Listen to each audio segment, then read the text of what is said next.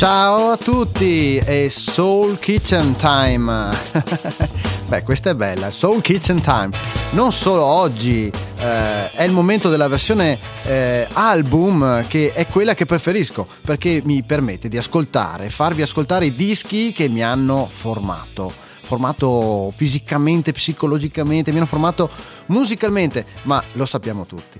La musica è la colonna sonora della nostra vita, quindi chissà, qualche lato oscuro del mio carattere è dovuto a questi album. Sono arrivato a fare qualche scelta ascoltando questa musica. Non lo so, non è l'angolo della psicologia, per me l'importante è che ce l'ascoltiamo assieme e magari se non vi piaceva, alla fine vi piacerà. Quindi un invito soprattutto per quello che vi presenterò oggi: riascoltate, se non vi convince togliete pure la mia voce, perché se sono arrivato ad adorare questi capolavori un motivo ci sarà e magari lo potete scoprire voi. È la vostra occasione. Veniamo all'informazione di servizio. State ascoltando Soul Kitchen, ma Soul Kitchen è una trasmissione di Radio 90 podcast. Trovate questo e tanto altro su www.radio90.it. L'ho detto velocemente perché dovete scandire voi meglio le cose. Ad esempio, le mie recensioni, che poi sono pagelle, articoli di iniziative locali, trovate gli altri podcast ma tante altre cose, e siamo inesauribili. L'album della mia vita che presento oggi è veramente della mia vita. A questo capolavoro riconosciuto da tutti devo moltissimo all'artista, che è Peter Gabriel, forse è il mio vero eroe, forse l'unico, chi lo sa, a lui devo molto. Ma chi è Peter Gabriel? Non lo spiego qui oggi, se non che ha cantato nei Genesis fino al 1974, poi è passato ad una carriera solista piena di ricerca. Oggi voglio concentrarmi su quello che è il suo miglior album, almeno per il sottoscritto, anche se qualcuno potrebbe obiettare che è il precedente, il terzo, Peter Gabriel IV, avevo 12 anni, Sanremo 1983, Peter Gabriel canta Shag the Monkey, raccolgo qualche paghetta e corro a comprare l'album, uscito qualche mese prima, 12.000 lire, 33 giri sulla bici e si corre a casa, accendo lo stereo, lo confesso, arriva una delusione, lo shock non è The Monkey, lo shock è trovarmi di fronte a Rhythm of the Heat e vi spiego dopo come è andata a finire.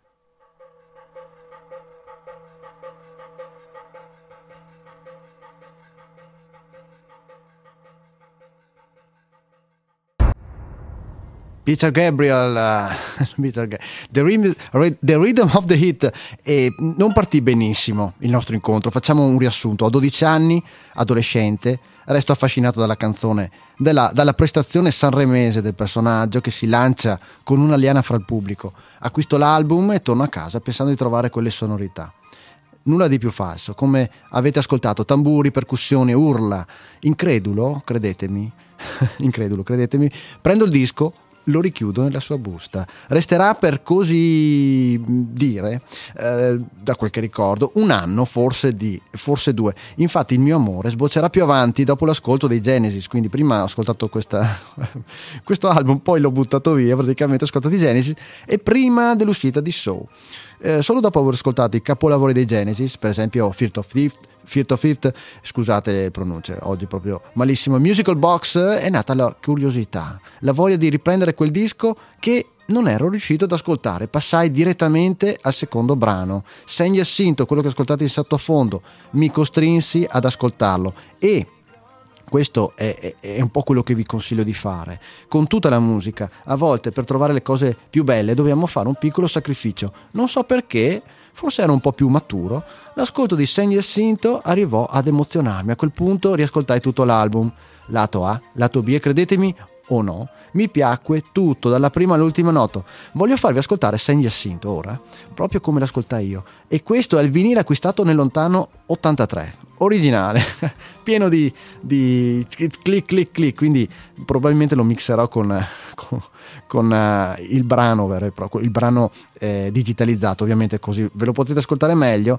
Abbasso la puntina, anzi abbassiamo un attimo il volume, alziamo il volume della nostra piastra e sentiamo cosa succede. Ecco.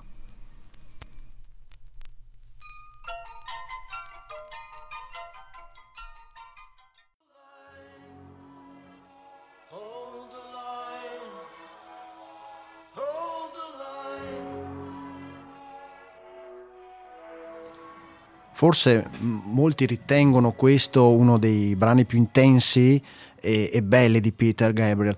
Non ho una classifica personale, non mi piace fare le classifiche, in questo caso poi è difficilissimo. Di sicuro San Jacinto è stata la porta che si è aperta sul mondo di Peter Gabriel per me. Esistono più modi di ascoltare questo brano, possiamo ascoltare la canzone, i suoni, scoprire il testo, interpretarlo. Non possiamo dire di averla compresa a fondo senza ascoltare il racconto di Peter. Il racconto di un giovane pelle rossa che viene portato sulla cima di un monte. Il suo accompagnatore, che è uno sciamano, libera dal sacco che teneva un serpente. Il giovane pelle rossa cade in preda alle allucinazioni dopo essere stato morso dal serpente. Questa è una prova, la prova del coraggio, un rito di iniziazione, e dovrà tornare all'accampamento da solo.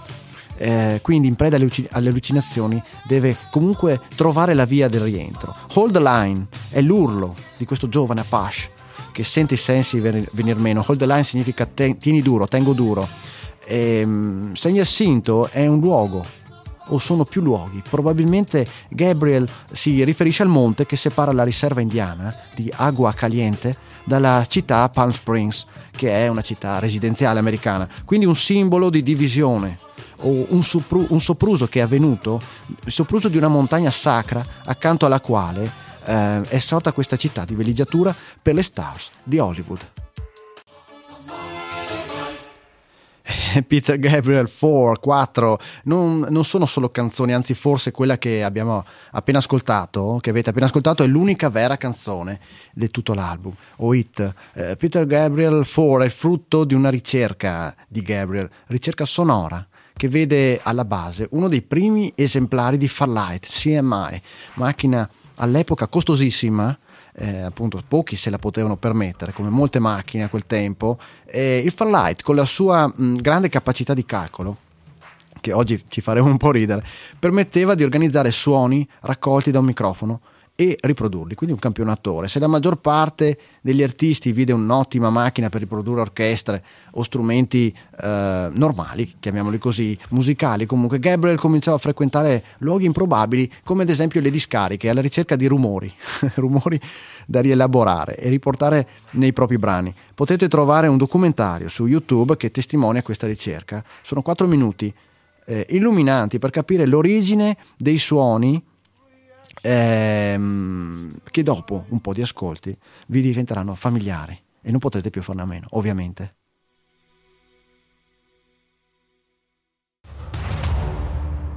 Lay your hands on me, alza le mani a me, davanti a me. Altro brano profondissimo, pieno di atmosfera. La voce di Gabriel incredibile, forse all'apice in questo quarto album, ma ancora non ho cominciato a raccontare che è già ora di chiudere. Soul Kitchen si è trasformata nel classico circolo vizioso alla Gabriel, perché Gabriel IV in realtà i primi 4 album non hanno un titolo, perché è una numerazione, perché la volontà dell'autore era di legare ogni lavoro con un'immagine. Il numero infatti è per distinguerli. Poi i fans, la stampa, li ha chiamati in altro modo. Ad esempio questo quarto è identificato come Security, ma io preferisco lasciare tutto com'era in base alla prima e originale interpretazione di Peter, rispetto prima di tutto. Album pieno di testi sognanti, pieno di significati, spesso ermetici. È un classico di Gabriel, il testo ermetico, sempre e comunque legati in modo stretto alla musica e alla musicalità, semplicemente per un iter lavorativo che Peter spiega sempre nelle sue interviste. Solitamente prima nasce la musica, poi nascono dei suoni gutturali, il famoso gabriellese, solo più tardi arrivano i testi con molta calma, quindi per forza di cose legatissimi allo sviluppo musicale e alle dinamiche del brano. Molto resterebbe ancora da dire, tanto e raccontare. Il prossimo brano, Wallflower, l'ultimo, parla, che non è l'ultimo dell'album, è l'ultimo di Soul Kitchen, parla chiaramente dei Desaparecidos. È un inno al contrario, perché si parla del dramma di queste persone scomparse e del come.